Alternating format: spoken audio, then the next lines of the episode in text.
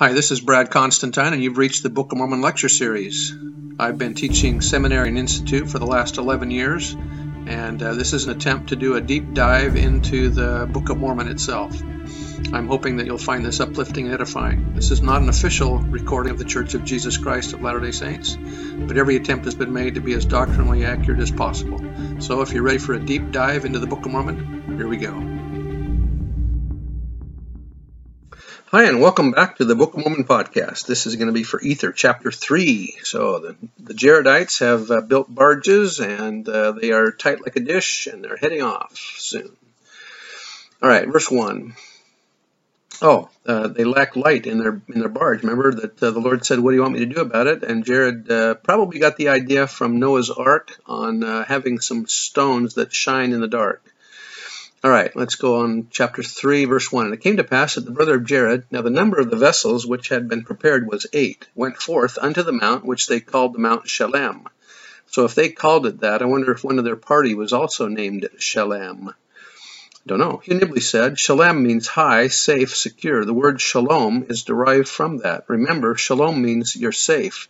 Shalom is a ladder, a high place. If you're going to a high place, it is a safe place, a secure place, a shalem. We went to the highest mountain around. Moses did the same thing. Lehi and Nephi did the same thing. So again, this is a pattern.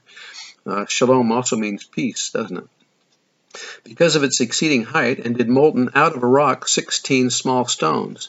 Now, again, I'm saying this redundantly. How did he know to make stones for, for the Lord to touch, to make shine? Because he knew that Noah had stones that the Lord touched to shine in the ark. Andrew Skinner says the King James Version of the Old Testament reports that Noah's ark was to have a window for a light. A window shalt thou make to the ark, it says. However, some modern Jewish translators of the Hebrew text render this passage, a light shalt thou make to the ark, not a window. The word in question Tsohar, Tsohar in, in the dual form means noon or midday. Ancient Jewish legend relates that it was not just a light in the ark, but was actually a precious stone which illuminated the whole interior of the ark. Continuing verse 1, And they were white and clear, even as transparent glass, and he did carry them in his hands upon the top of the mount, and cried again unto the Lord, saying, O Lord, Thou hast said that we must be encompassed about by the floods. Now behold, O Lord, and do not be angry with thy servant because of his weakness before thee. For we know that thou art holy and dwellest in the heavens, and that we are unholy before thee. Because of the fall, our natures have become evil continually. Nevertheless, O Lord, thou hast given us a commandment that we must call upon thee, that from thee we may receive according to our desires. Behold, O Lord, thou hast smitten us because of our iniquity, and hast driven us forth, and for these many years we have been in the wilderness, parenthetically, but we're at this really nice beach right now, which we like. We'd rather not move on. But anyway, nevertheless, thou hast been merciful unto us, O Lord. Look upon me in pity, and turn away thine anger from this thy people, and suffer not that they shall go forth across this raging deep in darkness. But behold these things which I have molten out of the rock. And I know, O Lord, that thou hast all power, and can do whatsoever thou wilt for the benefit of man. Therefore touch these stones, O Lord, with thy finger, and prepare them that they may shine forth in darkness, and they shall shine forth unto us in the vessels which we have prepared, that we may have light while we shall cross the sea. There are fascinating rabbinic legends to the effect that Noah enjoyed light in the ark because he carried with him divinely given shining stones. If such stories are true, then the brother of Jared was acting in harmony with the deeds of a prophet who was less than a century and a half removed from him. Verse 5 Behold, O Lord, thou canst do this. We know that thou art able to show forth great power, which looks small unto the understanding of men. And it came to pass that when the brother of Jared had said these words, behold, the Lord stretched forth his hand and touched the stones one by one with his finger. Now notice that as Jared is doing this, he has total confidence and faith that the Lord can do it. It's just will he? Uh, and so he has total faith in the Lord's ability to do this. And the veil was taken from off the eyes of the brother Jared, and he saw the finger of the Lord. And it was as the finger of a man, like unto flesh and blood. And the brother of Jared fell down before the Lord, for he was struck with fear. And the Lord saw that the brother of Jared had fallen to the earth, and the Lord said unto him, Arise, why hast thou fallen? And he saith unto the Lord, I saw the finger of the Lord, and I feared lest he should smite me, for I knew not that the Lord had flesh and blood. And the Lord said unto him, Because of thy faith thou hast seen that I shall take upon me flesh and blood, and never has man come before me with such exceeding faith as thou hast. For were it not so, ye could not have seen my finger. Sawest thou more than this? And he answered, Nay, Lord, show thyself unto me. And the Lord said unto him, Believest thou the words which I shall speak? Now, Elder Packer said there was a test of faith involved as the Lord asked, Believest thou the words which I shall speak? Interesting, isn't it, that he was not asked, Believest thou the words that I have spoken? It didn't relate to the past, it related to the future. The brother of Jared was asked to commit himself on something that had not yet happened. He was to confirm his belief in that which the Lord has, had not yet spoken. Faith to be faith must center around something that is not known. Faith to be faith must be must go beyond that which there is confirming evidence. Faith to be faith must go into the unknown. Faith to be faith must walk to the edge of the light and then a few steps into the dark. If everything has to be known, if everything has to be explained, if everything has to be certified, then there is no need for faith. Indeed, there is no room for it. Verse 12, And he answered, Yea, Lord, I know that thou speakest the truth, for thou art a God of truth, and canst not lie. It is not just that God will not lie, he cannot. And that was Lynn, uh, uh, Millet McConkie. Verse 13 And when he had said these words, behold, the Lord showed himself unto him, and said, Because thou knowest these things, ye are redeemed from the fall. Therefore ye are brought back into my presence. Therefore I show myself unto you. Behold, I am he who was prepared from the foundation of the world to redeem my people.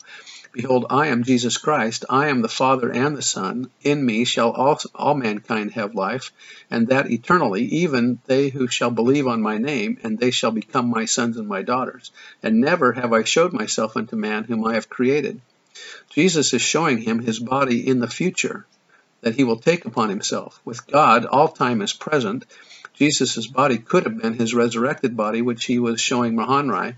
Since he mentions that he saw the finger which had flesh and blood, maybe this vision occurred to Jesus while he was on the Mount of Transfiguration in his transfigured state, while Jared was in the in his time on the mountain. That's just speculation. I'm wondering, however, if uh, if the brother of Jared is seeing Jesus in his premortal state with a spirit only, in his mortal state with a body of flesh and blood, and then in a resurrected state with a body of flesh and bones.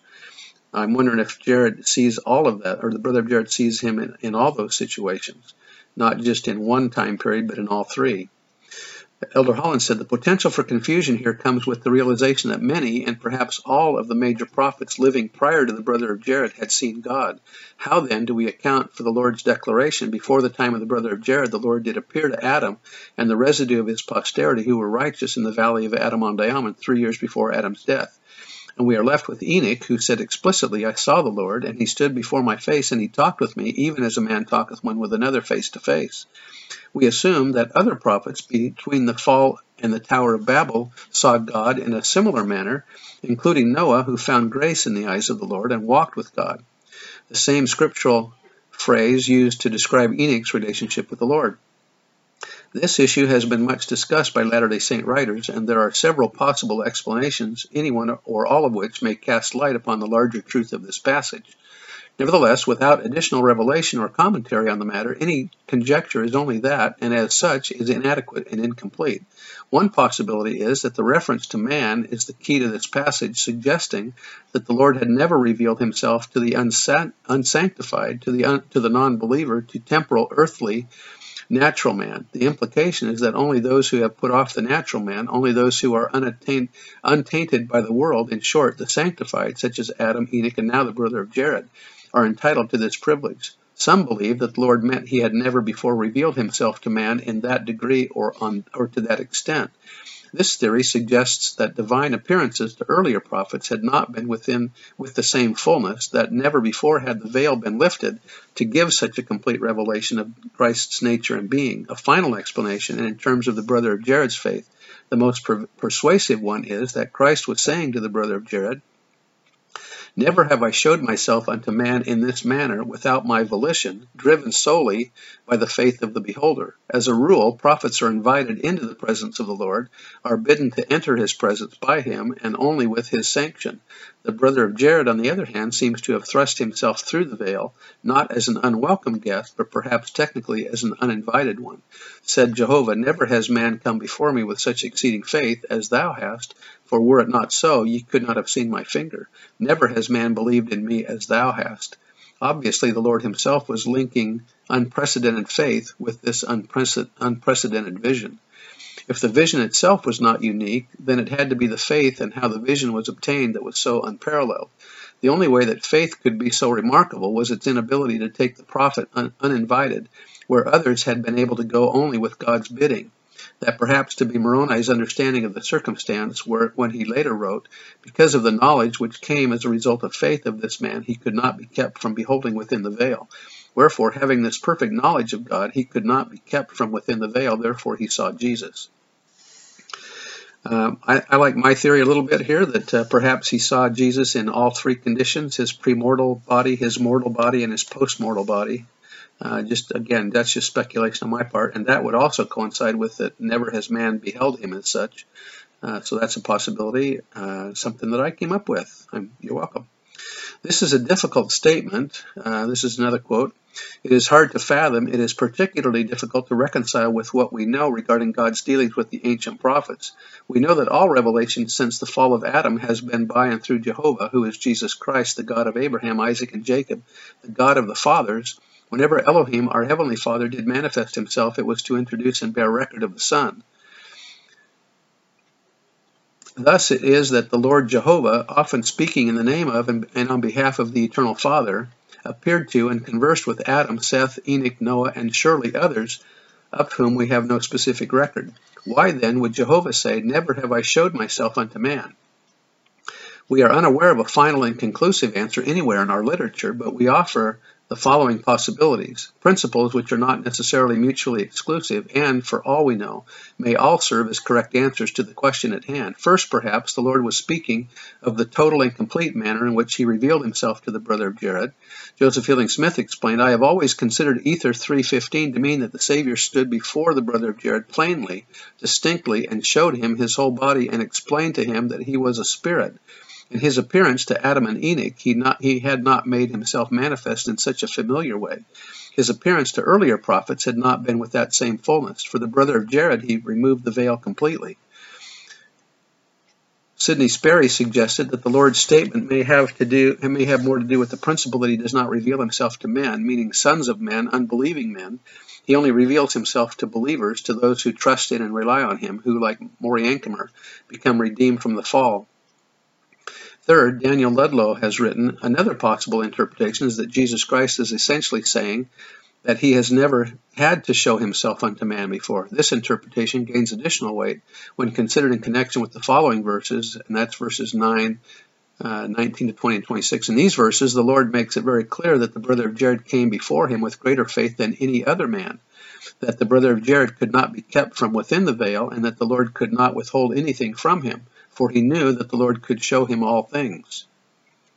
Fourth, President Harold B. Lee suggested that the uniqueness of Maury experience lay in the fact that he saw the Lord Jesus as he would be. That is, he saw a vision of Christ as his body would be during his mortal ministry in some 2,000 years. He saw the finger of the Lord presently observed as he touched each of those 16 stones, and they were luminous, and then he was amazed because he said he saw not only the finger of a spiritual being, but his faith was so great that he saw the kind of a body that he would have when he came down to the earth. It was of flesh and blood, flesh, bone, and blood. So my uh, my idea isn't so unique, is it?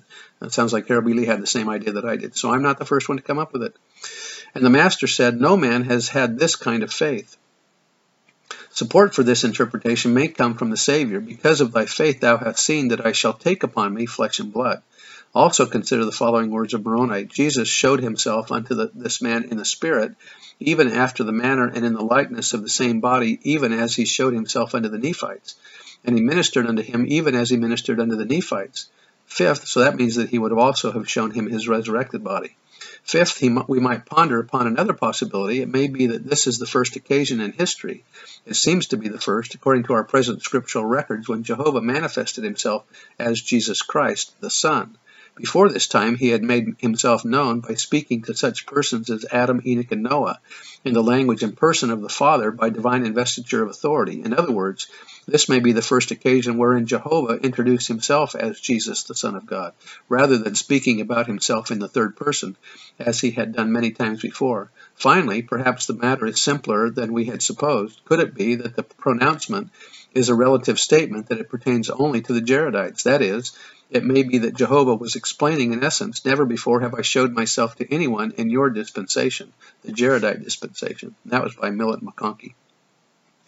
Continuing verse 15, For never has man believed in me as thou hast. Seest thou that, that ye are created after mine own image? Yea, even after even all men were created in the beginning after mine own image. Here Jehovah speaks in broad terms and by divine investiture of authority. Jehovah was, under the direction and by appointment of the Father, the executive in the creation. He created all things on earth except man. When it came to placing man on earth, there was a change in creators. That is, the Father himself became personally involved. All things were created by the Son, using the power delegated by the Father except man. In the Spirit and again in the flesh, man was created by the Father. There was no delegation of authority where the crowning uh, uh creation or the crowning creature of creation was concerned. That was by Bruce R. McConkie. Verse 16 Behold, this body which ye now behold is the body of my spirit, and man have I created after the body of my spirit, and even as I appear unto thee to be in the spirit, will I appear unto my people in the flesh. So remember that he saw the finger touch the stones and looked like flesh and blood. Now he's saying that this is this uh, looks like the body of his spirit. 17. And now as I, Moroni, said I could not make a full account of these things which are written. Therefore it sufficeth me to say that Jesus showed himself unto this man in the Spirit, even after the manner and in the likeness of the same body, even as he showed himself unto the Nephites. So now he's saying that he showed himself his resurrected body, the same as he showed to the Nephites. So I think he showed him all three. That's my opinion anyway. Sounds like that's what others think too. And he ministered unto him even as he ministered unto the Nephites, and all this that this man might know that he was God, because of the many great works which the Lord had showed unto him. And because of the knowledge of this man, he could not be kept from beholding within the veil, and he saw the finger of Jesus, which, when he saw, he fell with fear, for he knew that it was the finger of the Lord, and he had faith no longer, for he knew, nothing doubting. From an eternal perspective, knowledge and faith are not antithetical, nor are they on, on opposite ends of a continuum. God possesses all knowledge, and God possesses all faith. Indeed, it is by virtue of his faith, existing in, in him in perfection, as a principle of power, that the worlds were made. That was by um, Joseph Smith in the Lectures on Faith. Elder McConkie has written, in the eternal sense, because faith is the power of God himself, it embraces within its fold a knowledge of all things.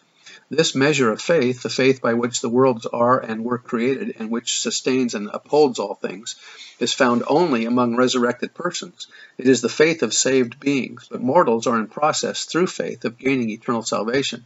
Their faith is based on a knowledge of the truth within the meaning of Alma's statement that faith is not to have a perfect knowledge of things, but that men have faith when they hope for things which are not seen, which are true. In this sense, faith is both preceded and supplanted by knowledge. And when any person gains a perfect knowledge of, on any given matter, then, as pertaining to that thing, he has faith no longer, or rather, his faith is dormant. It has been supplanted by pure knowledge. The brother of Jared stands out as a good illustration of how the knowledge of God is gained by faith, and also of how that perfect knowledge from a mortal perspective replaces faith. Verse 20 Wherefore, having this perfect knowledge of God, he could not be kept from within the veil. Therefore he saw Jesus, and he did minister unto him. The brother of Jared enjoyed the blessing of the second comforter, the personal presence and ministration of the Lord of the Lord God himself. 21 And it came to pass that the Lord said unto the brother of Jared, Behold, thou shalt not suffer these things which ye have seen and heard to go forth unto the world. In other words, this is going to be in the sealed portion of the plates, until the time cometh that I shall glorify my name in the flesh. The vision can't be revealed until after Christ's resurrection. Uh, and so remember that Mosiah has the translation, but he he puts it away and won't let anybody read it until afterwards.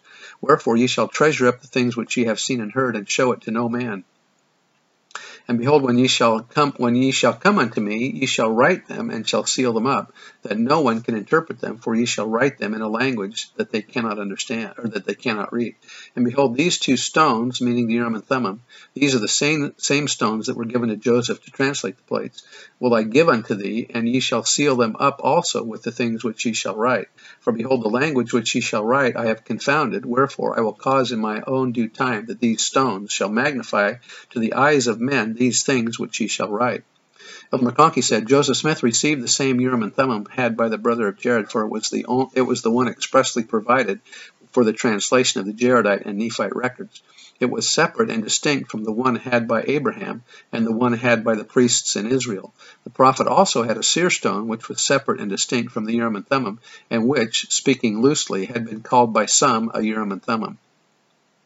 Joseph Fielding Smith said, with reference to the seer stone and the Urim and Thummim, uh, we have been taught since the days of the prophet that the Urim and Thummim were returned to the plates uh, were, were returned with the plates to the angel. We have no record of the prophet having the Urim and Thummim after the organization of the church. We know that the seer stone, however, is in the church museum. Verse 25, And when the Lord said had said these words, he showed unto the brother of Jared all the inhabitants of the earth which had been, and also all that would be, and he withheld them not from his sight, even unto the ends of the earth. The brother of Jared was granted a panoramic vision, that vision which the scriptures tell us has been given to prophet leaders of dispensations, a vision of things from the beginning to the end. This he was instructed to seal up. It constitutes or is included in what we know as the sealed portion of the Book of Mormon. This sealed book is described in Nephi's record as, a, as containing a revelation from God from the beginning of the world to the ending thereof. When it comes forth, it will reveal all things from the foundation of the world unto the end thereof. When during the millennium the sealed portion of the Book of Mormon is translated, it will, it will give an account of life in pre-existence, of the creation of all things, of the fall and the atonement and the second coming, of temple ordinances in their fullness, of the ministry and mission of translated beings, of life in the spirit world, in both paradise and hell, of the kingdoms of glory to be inhabited by resurrected beings, and many such things. And that was by Bruce R. McConkie. 26. For he had said unto him in times before that if he would believe in him, that he would he could show unto him all things that should be shown unto him. Therefore the Lord could not withhold anything from him, for he knew that the Lord could show him all things. And the Lord said unto him, Write these things and seal them up, and I will show them in mine own due time unto the children of men. Joseph Fielding Smith said, Now the Lord has placed us on probation as members of the church. He has given us the Book of Mormon, which is the lesser part, or to build up our faith through our obedience to the counsels which, he contain, which it contains. And when we ourselves, members of the church, we are, are, are, willing to keep the commandments as they have been given to us and show our faith as the Nephites did for a short period of time, then the Lord is ready to bring forth the other record and give it to us. But we are not ready now to receive it. Why? Because we have not lived up to the to the requirements in this probationary state in the reading of the record which had been given to us and in the following of its counsels. So if we uh, just obey for a while and, and do a better job at reading and understanding the Book of Mormon and living by its precepts, then maybe we can get the sealed portion too. Elder McConkie kind of, I think he didn't think it would happen until after the uh, second coming occurred anyway. So we'll see. We'll see what happens. Verse 28. It came to pass that the Lord commanded him that he should go, that he should seal up the two stones which he had received and show them not until the Lord should show them unto the children of men. And so that's the end of chapter 3. So the brother of Jared has seen the finger of God, and the stones have been touched, and they've given light, and that's what they're going to use in the barges. Um, I bear testimony that this is translated material, and I bear that testimony in the name of Jesus Christ. Amen. See you next time.